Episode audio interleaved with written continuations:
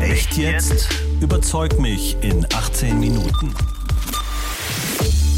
Wir können die Klimaziele nur einhalten, wenn wir eben auch auf Gas verzichten. Wir wollen möglichst schnell auch aus dem Erdgas aussteigen. Wie schnell ist schnell? Mm, naja, also im besten Fall eigentlich Richtung 2035. Wir haben jetzt noch drei Atomkraftwerke laufen. Wir lassen die jetzt noch fünf Jahre, acht Jahre laufen. Sehr wenig CO2-Emissionen die Tonnen Atommüll, die jetzt noch dazukommen, die machen ehrlich gesagt den Kohl auch nicht mehr fett.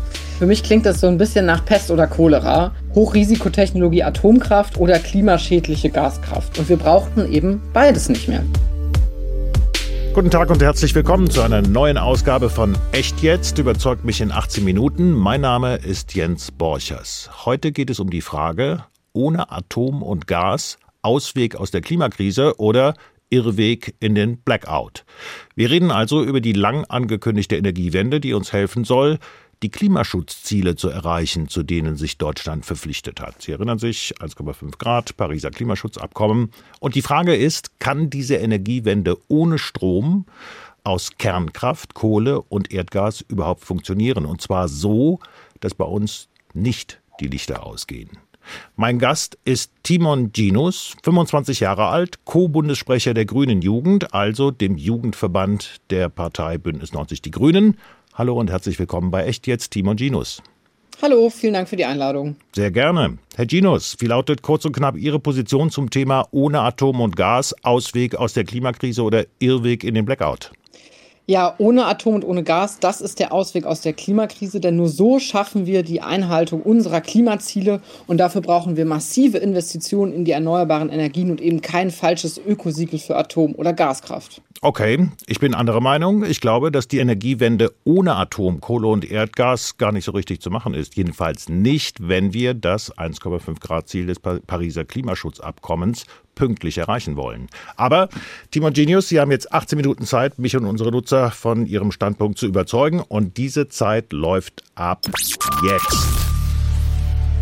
Herr Genius, ich gebe jetzt mal was von dem wieder, was der Wirtschafts- und Klimaschutzminister Robert Habeck von den Grünen vergangene Woche in seiner Eröffnungsbilanz Klimaschutz gesagt hat. Mhm.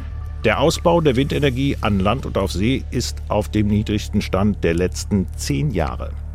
Die Fertigstellung der Stromnetze verzögert sich um weitere Jahre. Der Strombedarf für 2030 wurde systematisch unterschätzt. Sie sagen dennoch, wir schaffen die Energiewende ohne Kohle, ohne Kernkraft und ohne Erdgas für die Stromproduktion. Und jetzt bin ich wirklich gespannt, was ist Ihr erstes Argument, wie das tatsächlich klappen soll? Ja klar, also das ist eine sehr spannende Debatte und auch eine sehr komplexe Debatte. Robert Habeck hat natürlich mit seiner Aussage grundsätzlich erstmal recht. Die Eröffnungsbilanz, der, die er jetzt rausgebracht hat, ist ja vor allem erstmal eine Feststellung, wo stehen wir gerade eigentlich im Ausbau der erneuerbaren Energien. Und da stimmt es, da muss man sagen, stehen wir wirklich an einem sehr, sehr schlechten Startpunkt. Man hat in den letzten Jahren, insbesondere die Große Koalition, richtig viel vermasselt, richtig viel verbockt. Das wissen wir alles, aber ich frage Sie ja gerade, wie wollen Sie das ohne Erdgas, ohne Kohle, ohne Atom lösen? Ja, ich glaube nur, dass das schon mal wichtig ist, sich in den Kopf zu rufen, dass wir gerade an einem Punkt stehen, wo wir eigentlich gar nicht stehen müssten.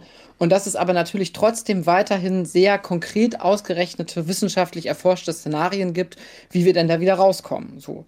Und wenn wir uns zum Beispiel mal eine Studie von Claudia Kempfert anschauen oder auch Fridays for Future, die sich ja Machbarkeitsstudien in Auftrag gegeben haben, dann sehen wir, dass das möglich ist. Und um das quasi nochmal auf mein zentrales Argument zu bringen, wir können die Klimaziele nur einhalten, wenn wir eben auch auf Gas verzichten. Wir müssen zu einer dekarbonisierten Wirtschaft kommen und das heißt eben auch komplett auf fossile Energieträger zu verzichten. Und wenn wir uns dann die Pariser Klimaziele mal im Detail anschauen, dann heißt das, Industrieländer wie Deutschland müssen vor 2050, vor 2045 klimaneutral werden. Deswegen ist jetzt noch weiter auf Gas zu setzen der völlig falsche Weg. Und wenn wir auch auf Atomkraft blicken, dann ist es ja so, dass wir eigentlich den Atomausstieg zumindest hier in Deutschland sowieso schon beschlossen haben. Der ist fest eingeplant und der wird dieses Jahr sogar noch abgeschlossen werden. Deswegen jetzt die Atomkraft wieder aus der Mottenkiste zu holen, das ist eigentlich auch überhaupt nicht angebracht und überhaupt nicht notwendig. Herr Gino, sorry, ich muss da nochmal dazwischen gehen. Das war ja nicht meine Frage. Meine Frage ist, wie kriegen Sie das ohne Kohle? Da wollen wir 2030 aussteigen, wenn alles gut geht. Wie kriegen ja. wir das ohne Atomstrom? Ende des Jahres werden die letzten drei Kernkraftwerke abgeschaltet und ohne Erdgas hin. Denn so verstehe ich die grüne Jugend, die wollen auch kein Erdgas. Absolut. Wir wollen möglichst schnell auch aus dem Erdgas aussteigen. Wie schnell ist schnell? Mm, naja, also im besten Fall eigentlich Richtung 2035. Das müsste so die Zielmarke sein. Das ist ja auch das, was beispielsweise KlimawissenschaftlerInnen oder auch Fridays for Future immer wieder sagen. Das muss unsere Zielvorstellung sein, bis wann wir klimaneutral sind. Und bis Kann dahin dürfen die aber noch CO2, die Erdgaskraftwerke, dürfen noch, die noch CO2 in die Atmosphäre schicken. Genau, bis dahin schon noch. Und dann wird es ja einige Gaskraftwerke geben, die weiter betrieben werden, beispielsweise mit grünem Wasserstoff. Mhm. Da können wir bestimmt auch noch mal in der Debatte drauf zukommen. Das ist ja noch mal eine Möglichkeit, große Energiemengen perspektivisch eben auch klimaneutral so eine Art, ja, so eine Art Speicher zu packen und dann auch für Hochlast zu Industriezeiten ähm, immer wieder zu nutzen. Das ja. Herr Ginus, ich habe ich hab vorher noch einen ganz pragmatischen Vorschlag. Ja, ähm, sehr gerne. Wir würden ja gerne die CO2-Emissionen auch auf dem Weg bis 2035 so weit wie möglich runterfahren. Da sind wir uns, glaube ich, mhm. einig. So, mhm. ganz pragmatischer Vorschlag. Wir haben jetzt noch drei Atomkraftwerke laufen. Die sind wichtig für eine sichere Stromversorgung. Wäre es nicht klug zu sagen, wir lassen die jetzt noch, sagen wir, fünf Jahre, acht Jahre laufen, wenig, sehr wenig CO2-Emissionen, die Tonnen Atommüll, die jetzt noch dazukommen, die machen ehrlich gesagt den Kohl auch nicht mehr fett. Wir müssen den anderen Atommüll ohnehin entsorgen, aber wir kommen wirklich runter mit den Emissionen. Was ist falsch daran? Ja, bin ich ganz anderer Meinung. Für mich klingt das so ein bisschen nach Pest oder Cholera. Hochrisikotechnologie Atomkraft oder klimaschädliche Gaskraft. Und wir brauchten eben beides nicht mehr. Wir haben schon lange die Techniken erforscht, Strom aus Wind, Strom aus Sonne und müssen die einfach nur sehr kräftig auf, ausbauen. Aber bis 2035 stinken sie ja immer noch mit Erdgaskraftwerken durch die Gegend, ne? Also ist ja klar, wie gesagt, wir stehen an einem sehr, sehr schlechten Startpunkt dank der schlechten Politik der letzten Jahre. Das ja, das wissen wir jetzt schon. Aber wenn man das ambitioniert vorhat, dann ist das gar kein Problem. Wir haben dafür ganz viele Energieszenarien, die das genau vorausgesagt haben, wann müssen wir was wie schnell ausbauen. Und man muss ja auch sagen, die Ampel macht da ja jetzt zumindest etwas mal. Man hat sich ja zum Beispiel das sehr ambitionierte, aber berechtigt notwendige Ziel gesetzt, bis 2030 80 Prozent erneuerbare Energien im Strommix zu haben und das bei einem Anstieg der Strommenge. Und das ist ja schon mal eine sehr, sehr gute Grundlage, wenn man dann sagt, wir wollen 2035, 2040 perspektivisch aus der Gaskraft auch noch aussteigen und aus der Atomkraft. Das schaffen wir ja sogar schon dieses Jahr. Also da gibt es ja auch die Bundesnetzagentur, die immer ganz klar sagt, wann und wo ist wie die Versorgungssicherheit gewährleistet, was müssen nächste Ausbauschritte und Ausbauziele sein. Und das ist alles überhaupt gar kein Problem. Also, okay, das, Herr Genus, Herr Genus ja. ich fürchte, da gibt es doch noch ein Problem. Und ich packe jetzt mal meine erste Argumentekarte auf den Tisch. Echt, jetzt Hörer kennen das schon. Äh, jeder von uns beiden hat zwei zentrale Argumente auf so eine Karte geschrieben und die bringen wir dann so im Laufe der Diskussion ein. Auf meiner ersten Karte steht Versorgungssicherheit. Das steht mhm. deshalb da drauf, weil ähm, ich auch mir eine ganze Menge Studien angeguckt habe und habe unter anderem gelesen, wir kriegen schon am Ende dieses Jahres wenn nämlich die drei Atomkraftwerke abgeschaltet werden, kriegen wir schon eine äh, Lücke bei der gesicherten Stromproduktionsleistung, also der Strom, der jederzeit produzierbar und abrufbar ist, kriegen wir schon eine, Locke, äh, eine Lücke von 15.000 Megawatt. Und bis 2030 steigt die auf 30.000 Megawatt. Das ist mit erneuerbaren Energien, mit dieser Sicherheit, die wir brauchen für die Versorgung, nicht so ohne weiteres auszugleichen. Wie machen Sie das? Na klar ist das auszugleichen. Also das mögliche Blackouts oder mögliche, äh, mögliche Versorgungsunsicherheiten bestehen absolut nicht beim Ausbau der erneuerbaren Energien. Das ist natürlich eine hochkomplexe Angelegenheit mit ähm, Speichertechnologien, mit Netzen, die auch perspektivisch noch viel stärker ausgebaut werden müssen. Aber aktuell ist das überhaupt kein Problem. Deutschland exportiert Strom, beispielsweise übrigens auch nach Frankreich. Oft heißt es ja in der Debatte. Aber was für Strom? wenn wir jetzt die Atommeile abschalten würden, dann würden wir bald Atomstrom aus Frankreich herholen der Fakt ist gerade komplett andersrum. In Frankreich stehen aktuell 17 Atomkraftwerke, die sind abgeschaltet. War im Dezember zumindest so. Aufgrund von Wartungsarbeiten, aufgrund von schweren Sicherheitsmängeln. Jetzt sind so es elf, ja. Genau, es ist wirklich gar nicht allzu wenig. Und Tatsache ist es so, dass aktuell nicht die Bundesnetzagentur in Deutschland vor Versorgungsengpässen warnt, sondern die Netzbetreiber in Frankreich. Denn dort ist es eben so, hatten das ja gerade, dass so viele Atomkraftwerke teilweise durch Wartungsarbeiten abgeschaltet werden müssen. Da gibt es dann beispielsweise Risse in den Rohrsystemen vom Kühlungssicherheitssystem. Also mhm. wirklich, wo man, wenn man das so liest, denkt man sich so wie in, nebenan in Frankreich gibt es Atommeiler, die solch gravierende Sicherheitsmengen Aber haben. Herr Ginus, wir reden doch über Deutschland. Genau, ich will ja nur darauf hinaus, dass das eben gerade, wenn wir uns den, die Strombilanz anschauen, wir exportieren aktuell noch Strom nach Frankreich. Das, das war ja eher der Punkt, auf den ich gerade mit hinaus wollte. Mhm. So, das heißt, ähm, wir brauchen diese Atommeiler hier in Deutschland gerade gar nicht und wir schaffen es perspektivisch sehr schnell auch aus der Kohle auszusteigen. Bis 2030 bekommen wir das hin, wenn wir die Erneuerbaren eben so schnell ausbauen. Und dann schaffen wir das auch aus den Gaskraftwerken auszuschalten, die wir dann aber, wie gesagt, teilweise ja weiter nutzen mit grünem Wasserstoff. Ja, ich habe noch nicht so richtig verstanden, was Sie so optimistisch macht, dass wir urplötzlich wirklich Vollgas geben können beim Ausbau der erneuerbaren Energien, während wir das in den letzten zehn Jahren nicht so richtig hingekriegt haben.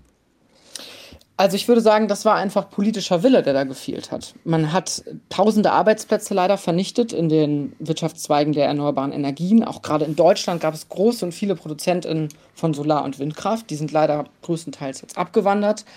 Und jetzt hat man, glaube ich, aber auch durch eine neue Bundesregierung mehr den politischen Willen. Also das ist oft, ehrlich gesagt, keine Frage von technischer Machbarkeit, Gut. sondern politischer Zielsetzung. Politischer Wille, ähm, das, das kann ich nachvollziehen, ja, der scheint mir tatsächlich da zu sein. Ähm, wenn ich mir aber angucke, was da so für Hindernisse aufgetaucht sind, dann hat das ganz viel mit ewig langen Genehmigungsverfahren zu tun. Dann hat das ja. ganz viel damit zu tun, äh, dass wir es offensichtlich nicht schaffen, diesen Ausbau rein physisch in vertretbaren Zeiträumen hinzukriegen. Wie, wie, wie soll man das so schnell ändern? Also natürlich ähm, sind da verschiedene Problemlagen der, der Grund für. Ich glaube aber, wenn man eine Regierung hat, die nicht weiter Ablenkungsdebatten führt und vermeintlich weiter auf Atomkraft setzt, vermeintlich weiter auf Gaskraft oder Kohlekraft setzt, dann ist da wirklich eine Menge machbar. Und es gibt ja, wie gesagt, sehr, sehr viele Studien, die sogar noch deutlich ambitioniertere Ziele für möglich gemacht haben und den, den Weg dazu aufgezeigt haben, als das jetzt die Ampel geht. Also das ist ja gerade auch erst ein erster guter Schritt. Und man musste natürlich viele Debatten führen, auch vor Ort, wo es teilweise Proteste gegen Windkrafträder gibt oder die bayerische Landesregierung, die diese absurde Abstandsregel zu Windkraft beschlossen hat. Also wo ein Windkraftrad die zehnfache Höhe von sich selbst zu Abstand zu einem Wohnhaus haben muss. Also Regeln, die auch wirklich jeglicher fachlich-sachlicher Grundlage entbehren die da aber eingeführt wurden, weil man sich einfach gegen Windkraft mit allen Händen und Füßen wehrt. Und das macht natürlich an vielen Stellen diesen Ausbau in letzter Zeit total schwierig. Oder nehmen wir mal die Solarenergie. Da haben wir sehr viele, also ich glaube überhaupt noch gar nicht in Deutschland gibt es irgendwo eine Solarpflicht. Baden-Württemberg hat das, glaube ich, jetzt mal eingeführt. Das hätte man schon lange einführen können. Jetzt will es die Bundesregierung bald endlich einführen, dass auf allen Neubauten beispielsweise, auch auf öffentlichen Dächern, überall Solarkraft steht. Und mhm. das ist, wenn wir uns die Energieszenarien da anschauen, ein ganz wichtiger Schlüssel, dass wir das zeitnah schaffen. Das ist ein ganz wichtiger Schlüssel. War jetzt aber noch keine Antwort auf meine Frage, wie kriegen wir dieses Bürokratieproblem gelöst? Politischer Wille allein packt es ja nicht, ne? Ja, auch, ähm, glaube ich, eine Frage von politischer Maßregelung. Also wir haben jetzt ja oft das Problem, dass Windkrafträder teilweise sechs bis sieben Jahre von, da hat jemand eine, Energie, eine Idee, da soll Windkraft hin, bis es dann wirklich Strom produziert und am Netz angeschlossen ist. Das ist natürlich was, etwas, was viel zu lange dauert. Und auch da gibt es ja jetzt das Ziel, das binnen sechs, sieben, acht Monate zu machen. Mhm. Und wenn wir uns mal schauen, aktuell sind viel zu wenig Flächen für, für Windkraft beispielsweise ausgewiesen weil man eben, wie gesagt, solche absurden Regeln da einführt, um das mutwillig blockiert. Und wenn man sich dann anschaut, wie viele Flächen gibt es eigentlich, dann haben wir deutlich mehr Flächen, als wir eigentlich bräuchten. Und wenn man dann natürlich diese Gebiete mal ausweist und auch klar macht, wo das auch überhaupt gar kein Problem ist, beispielsweise mit dem Naturschutz, beispielsweise mit angrenzenden Wohnungen, dann kann man da sehr viel schneller Windkraft ausbauen. Herr Ginos, Ihr Wort in grünen Ohren, denn da packe ich jetzt sofort meine zweite Karte aus und auf der steht drauf Naturschutz und Mitsprache. Ähm, der Herr Habeck hat gesagt, wir brauchen jetzt Abstriche bei Natur- und Artenschutz, beim Abstandsgebot für Windräder, beim Netzausbau. Das sind lauter Zumutungen, gegen die es schon viel Widerstand gibt und noch weiteren Widerstand geben wird. Sie wollen die Energiewende nur mit Erneuerbaren. Dann müssten Sie, die Grüne Jugend, doch eigentlich jetzt schon Kampagnen starten, um für weniger Einsprüche, Widerstand und Proteste gegen den Ausbau von erneuerbaren Energien zu werben, oder nicht? Ja, das ist manchmal vor Ort ein Zielkonflikt, das stimmt. Nicht manchmal, das ist an vielen Orten ein Zielkonflikt. Ja, an, an einigen. Ich würde nicht sagen überall. Also es gibt auch äh, viele Orte, wo das nicht so ein großer, großes Problem ist. Insbesondere natürlich auch beim Ausbau von, von Solarkraft. Aber jetzt sind wir natürlich bei dem Punkt Windkraft. Ähm, das ist manchmal ein Zielkonflikt. Ich kann das manchmal auch nicht ganz nachvollziehen, mit welcher Vehemenz da teilweise gegen protestiert wird vor Ort. Und ich habe auch das Gefühl, dass in der Debatte einige Dinge verschoben sind. So wird ja oft davor gewarnt, dass ein massives Vögelsterben beispielsweise damit einhergehe. Und wenn man sich das dann mal anschaut, also in Deutschland, wenn ich richtig informiert bin, ist es, glaube ich, so, dass Hauskatzen zum Beispiel deutlich mehr ähm, Vögel pro Jahr ähm, umbringen, als das Windkrafträder tun. Und da habe ich das Gefühl, dass man so eine bisschen verschobene Wahrnehmung da teilweise hat in der öffentlichen Debatte. Und man jetzt so denkt, Windkrafträder seien auf einmal irgendwie maßgeblich fürs Artensterben verantwortlich. Denn so ist es nicht. Nein, aber, aber, aber ich meine, dass der, dass der Rotmilan beispielsweise Gefahr läuft, von den Rotoren von Windrädern äh, geschreddert zu werden, das ist, glaube ich, real, ne?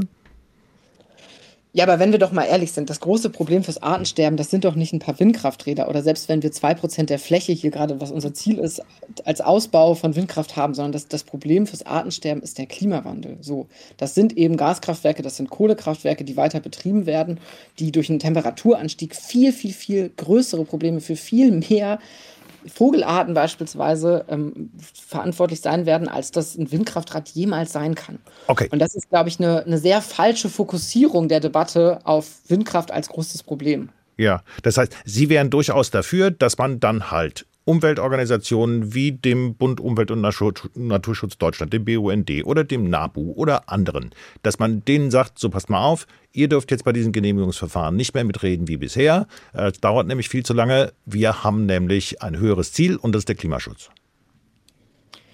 An einigen Stellen kann es sein, dass das passieren wird, ja.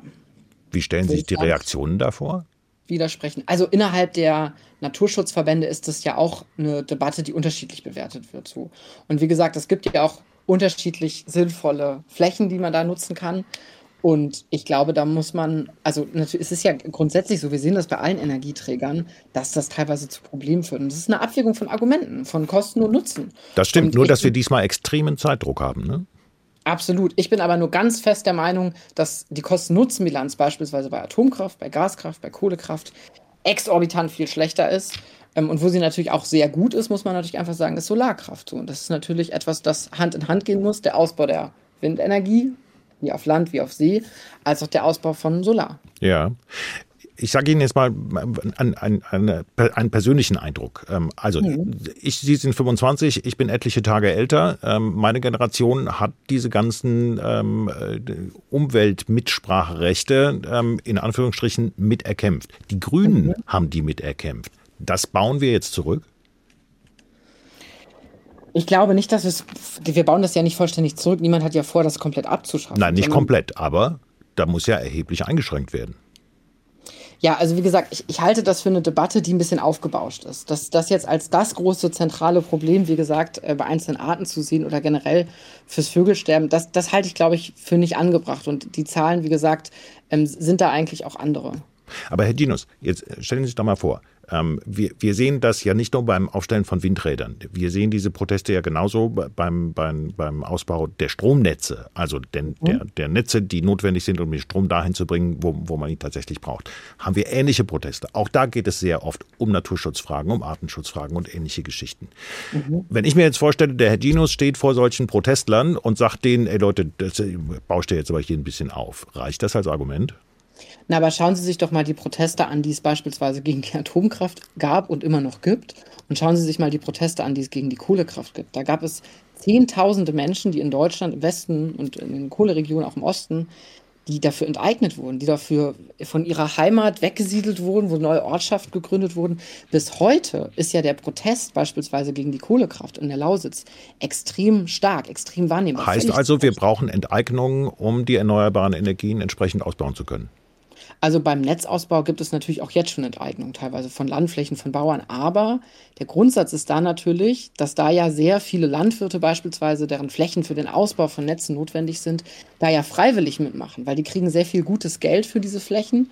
Und das stört die ja bei Weitem viel, viel, viel weniger, wenn da ein neues Netz gebaut wird oder ein Windkraftrad irgendwo steht, als wenn Tausende Meter oder kilometerweise Landstriche vernichtet werden für Kohlebagger. Ja, aber ich habe das, aber ich habe das schon richtig verstanden. Sie wären durchaus dafür, dass wir Enteignungen unter Umständen auch mehr einsetzen, um mit einem entsprechenden Tempo beim Ausbau der erneuerbaren Energien voranzukommen. Also es kann einzelne Fälle geben, wo wir da Enteignung betreiben werden müssen, aber das sind ja, ist ja ein ganz anderer Umfang, wenn eine kleine Landfläche enteignet wird, als wenn ganze Häuser, ganze Siedlungen enteignet werden und vernichtet werden, im Erdboden platt gemacht werden. Also wenn da irgendwo ein Netz gebaut wird oder eine, eine Stromtrasse, das, das ist ja im, in der Relation abgewogen zu beispielsweise so einem Tagebau, das ist ja nichts. Das ist ja gar nichts. Ja, also ähm, trotz solcher Proteste sind Sie der Meinung, wir kriegen das in dieser kurzen Zeit ausschließlich mit erneuerbaren Energien hin? Ja, das ist eine Frage, wie gesagt, vom politischen Willen. Da gibt es ganz viele Studien, die das belegen, die einzelne genaue, nach Gigawatt berechneten Szenarien darstellen. Bis 2030 brauchen wir so viel Gigawatt, bis 2045 noch mehr. Und ähm, das ist gar kein Problem. Das ist eine Frage. Ginos, jetzt muss ich Ihnen schon dazwischen gehen. Es sind nämlich schon 18 Minuten rum. Ach, herrje, das ging schnell. Wie ging es Ihnen in der Diskussion?